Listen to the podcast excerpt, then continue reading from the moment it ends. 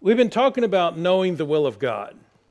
Last time we were together, we talked about different pointers to the will of God. Who remembers any of those pointers to the will of God? Or does anybody remember how many we gave? That's a good guess, Charlie. Charlie says seven, and Charlie would be right. Now, let's see how many we can remember. Circumstances is one. Shannon?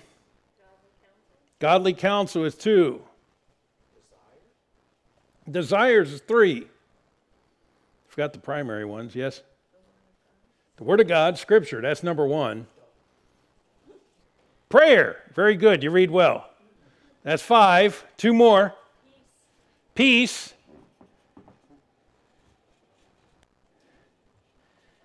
And this must not be a crowd that's using this last one. Godly reasoning. Reasoning. reasoning. Now, what I want to do tonight is I want us to look at some examples of individuals in the Bible. And the topic I picked was relocating, okay? Because I figure in a church like ours, all of us are used to having done that a time or two, right?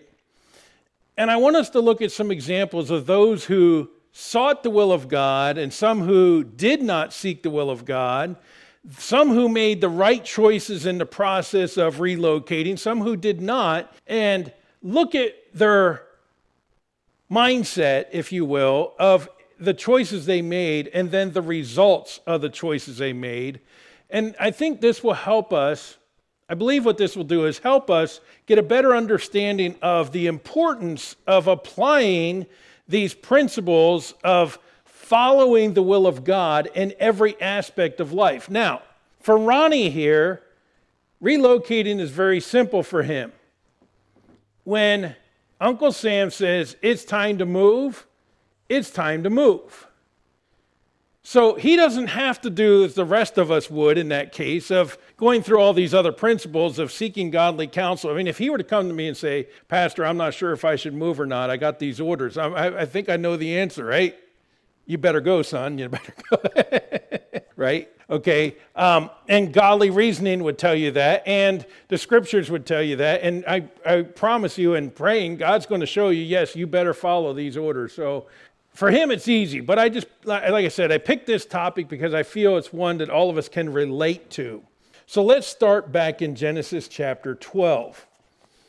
And also, the first time using this Bible, I had to pick message in which we are going to be looking at many different passages. So, forcing myself to get used to it. It's not even laying flat and open yet. All right, here we go. Genesis chapter 12, starting at verse 10.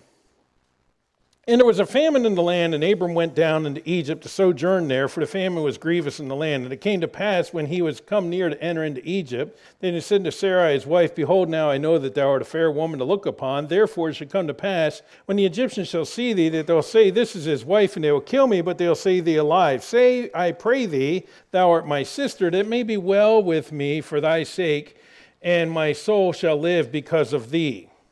And it came to pass that when Abram was come into the land of Egypt, the Egyptians beheld the woman that she was very fair, and the princes also of Pharaoh saw her and commended her before Pharaoh. And the woman was taken into Pharaoh's house, and she entreated Abram, and he entreated Abram well for her sake, and he had sheep and oxen, and he asses and men servant and maid servants, and she asses and camels. And the Lord plagued Pharaoh and his house with great plague because of Sarah, Abram's wife. And Pharaoh called Abram and said, What is this that thou hast done unto me? Why dost thou not tell me she is thy wife? Why dost thou say she is my sister, so I might have taken her to be my wife? Now therefore, behold thy wife, take her and go thy way. And Pharaoh commanded his men concerning him, and they sent him away, and his wife, and all that he had. All right, let's talk about Abram's decision here and his relocating. Why was Abraham relocating in this case? A famine in the land. Now, was Abraham commanded of God to move? Did Abraham have a command from God? I see a head shaking in the background, in the back there. Al, what was the command God had given him? That's fine. The beginning of chapter 12, God had told him to go to the land of the Canaanites and to dwell in that land, right? Now, did God say, Now, Abram, here's some stipulations. If a famine comes, go ahead and move to Egypt? No. God had said, You move to Canaan and you trust me in Canaan. Do we see, okay, so we don't have a command of God for him to move, do we? Do we see Abraham praying about the matter? No. Do we see Abraham seeking any counsel in the matter? And we could go through all these. Now, Abraham had reasoning, but I think the, the, passage makes it abundantly clear that his thinking was not godly reasoning. As he's walking down to Egypt, he says to his wife, Don't tell him you're my wife, tell him you're my sister, which is a half truth, making it a complete lie, right? Because he's concerned about Abram. He's not even concerned about his own wife. That's pretty low. And that would not be considered godly reasoning, would it? Now, could Abraham say, But I had peace about it? Right? Because we hear that a lot, don't we? Could Abraham say, Well, it was my desire, but it wasn't a God given desire? You see, that's what I'm trying to help you understand is all these need to be working together. You can't just pick and choose and say, Well, I have peace about it, I have a desire for it, but it goes against what God commanded. You never prayed about it, you never sought godly counsel, you don't have proper reasoning in the matter. You see what I'm saying? And they all need to work together. And that is where we find Abram making this decision, which was a selfish decision, a convenience motivated decision, because Instead of staying in the land, trusting God, we're going to move to Egypt because of the famine. And by the way, don't really care what happens to you as long as I'm taken care of, saying to his wife. Would you all agree with that? All right. By the way, he almost lost his wife in this situation, but we do find something he gained, if you want to call it a gain. But through this trip, who now became the handmaid of his wife, Hagar. You see, there was long-term consequences for this decision that he made. Not seeking the will of God in this decision, and it led him to make choices that would have lasting consequences. Let's look at another example, just one chapter over in chapter 13. And Abram went up to Egypt, and he and his wife and all that he had, and Lot with him into the south. And Abram was very rich in cattle, silver, and gold. And he went in his journey to the south, even to Bethel, the place where his tent had been the beginning between Bethel and Hai. And of course, we see that there was a strife between the flocks, uh, the herds of herdsmen of Abram and the herdsmen of Lot. And Abram says to Lot in verse 8, Abram said to Lot, let there be no strife, I pray thee, between me and thee, and between my herdmen and thy herdmen, for we be brethren. Is not the whole land before thee? Separate thyself, I pray thee, from me. If thou wilt take the left hand, then I will go to the right, or if thou wilt depart to the right hand, I will go to the left. And Lot lifted up his eyes and beheld the plain of Jordan, that it was well watered everywhere before the Lord destroyed Sodom and Gomorrah, even as the garden of the Lord, like the land of Egypt, as thou comest to Zoar. Then Lot chose him out of all the plain of Jordan, and Lot journeyed east, and they separated themselves, the one from the other. And Abram dwelt in the land of Canaan, and Lot dwelt in the cities of the plain, and pitched his tent toward Sodom. And of course, we understand where this led him, don't we? Now, Abram came to Lot and said, You get to choose. What do you think Lot's response should have been? You're my older uncle. You deserve the preference. You get to either choose, I'm going to defer to you to choose, or pick the worst for yourself and let your uncle have the best. Would make a proper decision, right? But he makes a material decision, a decision made about material gain. verse 10 tells us he lifted up his eyes and beheld the plain, and it was well watered everywhere before the Lord destroyed. Then Lot, verse 11, chose of the plain of Jordan. He journeyed east, and they separated, and he dwelt in the plains and pitched his tent toward Sodom. Now, do we find him asking advice of his uncle? Do we find him praying in the matter? Do we find any command of God concerning separating from his uncle? Do we find godly reasoning? No, we find very materialistic, humanistic reasoning, don't we? But oh, I have a peace about it. Be careful with that one. I keep bringing that up because I hear that so often. Well, Pastor, I have peace about it. Yeah, and I can point five other things, ways in which you should be seeking the will of God that are going contrary to the peace in your heart. What did this cost Lot? Cost him his wife, cost him most of his family, an incestuous relationship with his two daughters. All right, let's go to another one. Let's go to chapter 37. Now, here's a guy who's moving, but it's not his choice. We'll start at verse 23. Genesis chapter 37, verse 23. And it came to pass when Joseph was coming to his brethren that they stripped Joseph out of his coat his coat of many colors that was on him, and they took him and cast him in the pit, and the pit was empty, and there was no water in it. They sat down to eat bread, and lift up their eyes and looked, and behold, the company of Ishmaelites came from Gilead with the camels bearing spicery and balm and myrrh going to eat, uh, carry it down to Egypt. And Judah said to his brethren, What profit is this if we slay our brother and conceal his blood? Come, let us sell him to the Ishmaelites, and let our, let our, our hand be upon him, for he is our brother and our flesh. And his brethren were content. So they sell Joseph. Now, this was not Joseph's decision.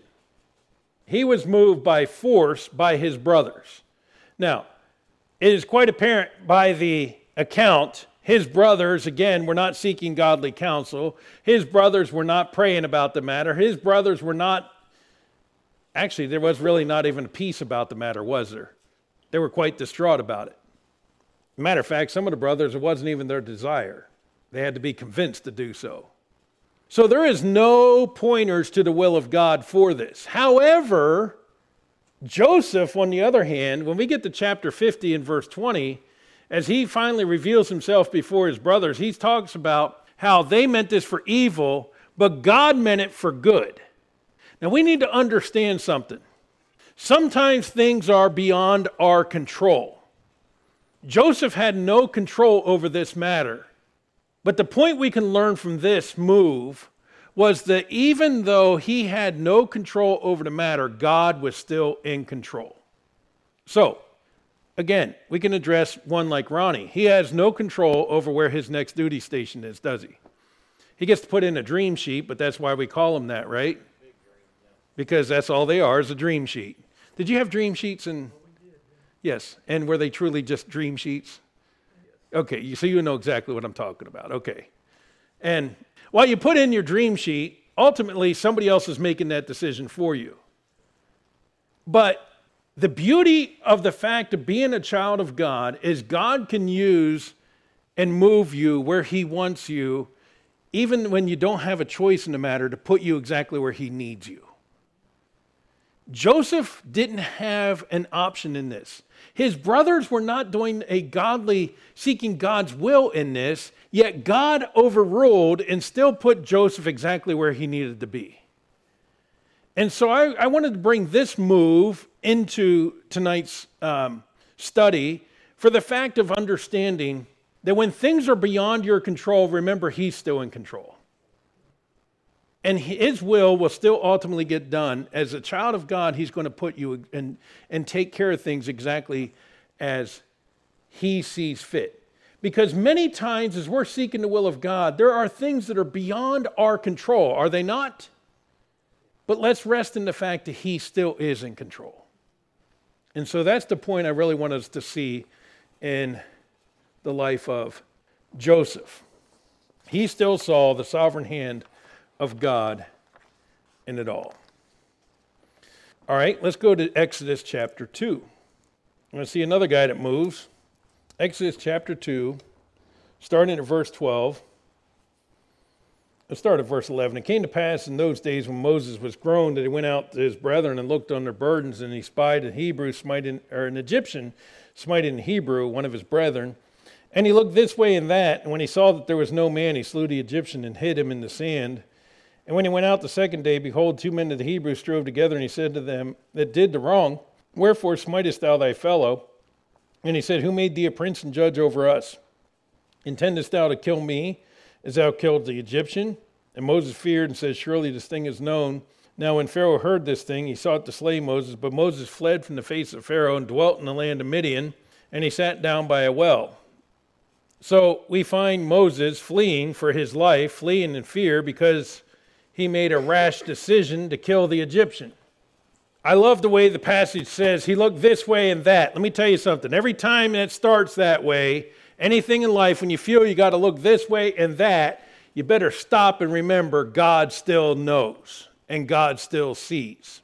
And so he looks around, doesn't see anybody, kills the Egyptian, but then finds out the next day that it's, it's known. Pharaoh finds out he's fleeing for his life. Now, I understand why Moses moved, okay? right? He didn't want to get killed staying in Egypt. However, and God used it in his life. However, it was because of a poor decision he made of why he had to now compound it with another decision. You follow what I'm saying? You know what I find sometimes in counseling? And I, am sure most of you have dealt with somebody's situation that this is the case is people make such a mess of their lives that no matter which option they pick at that point, there's no good option. You have to pick the best of the bad options. Have you ever noticed that in some people's? And let me tell you something. Those are some of the hardest counseling to do because now you're helping them decide here's bad option number one, bad option number two, and bad option number three, but these are the only three options you have, so congratulations, you get to pick one of these three. Now, I don't say it like that, but had tried to help them sort through the best of the bad options. We actually see an example of this in Scripture. Many examples, but I'll give you one. Joshua was commanded to kill all the people when they came into the promised land. But the Gibeonites come and they make a pact with them. And so he has now made a promise to these people, we will not kill you. And then he finds out that they were deceptive toward him. So he chooses to honor it. Now, the truth is, if he kills them, he broke his pact with them. If he lets them live, he's broken his promise to God. Either way, he's still wrong. I still think he should have killed them all. We had a long discussion one time when I was in class about this. But the truth is is Joshua because he did not follow the will of God, did not seek God, ended up putting himself in a position where no matter what choice he made, it was a bad choice. We've got to be careful in that. Because we can find ourselves doing the same thing, and many people do. And let me tell you something in the perverse, wicked society in which we live today, it is becoming more and more prevalent. People get themselves in such convoluted, twisted up, contorted messes that when they present it all to you, you're like, I have no idea what the right, the right thing to do in this case is. Let me tell you something, Christian. It's important we understand every decision in life has consequences. Every decision has consequences. And I need to be seeking God's will in every decision I make. Now, I saw two hands go up. All right, so we're going to stop this right here. And we have more for next week. And I hope, having picked the topic, because honestly, if we just tried to find the will of God throughout scriptures, we could be here forever. So I picked a particular topic, being those that moved and looking at some who moved against God's will, some who moved without seeking God's will, and we will look at some who actually moved according to God's will and see the difference in the responses and, and, and how they sought God's will and how uh, God blessed those that were doing it right. And, and, and obviously, there was serious consequences for those not doing it right. And as I said, that there was uh, many, many examples of this throughout Scripture, so I thought it a good a good sampling, if you will, for us to examine and understanding how does this apply to me? This is where I want to bring it down to. I'm trying to show you these examples so you can ask these questions of yourself as you're seeking God's will in your life. Does God's word have something to say about this? Have I prayed about this matter? Have I sought godly counsel? Weigh the pros and cons, do your reasoning, think it through. Do I have peace about this? Do I have a desire for this? All these need to be pointed in the same direction. And if something's askew and something is not right and you don't have that complete peace to follow, then you know what the answer is? Don't do it. It may just not be time yet. This may be something God is getting you prepared for, but if it's not time, don't move until you're sure. And not just moves, but I'm saying in any aspect of following the will of God. Okay? All right, Lord willing, we'll pick this back up and continue on looking through these. Let's stand and be dismissed with a word of prayer.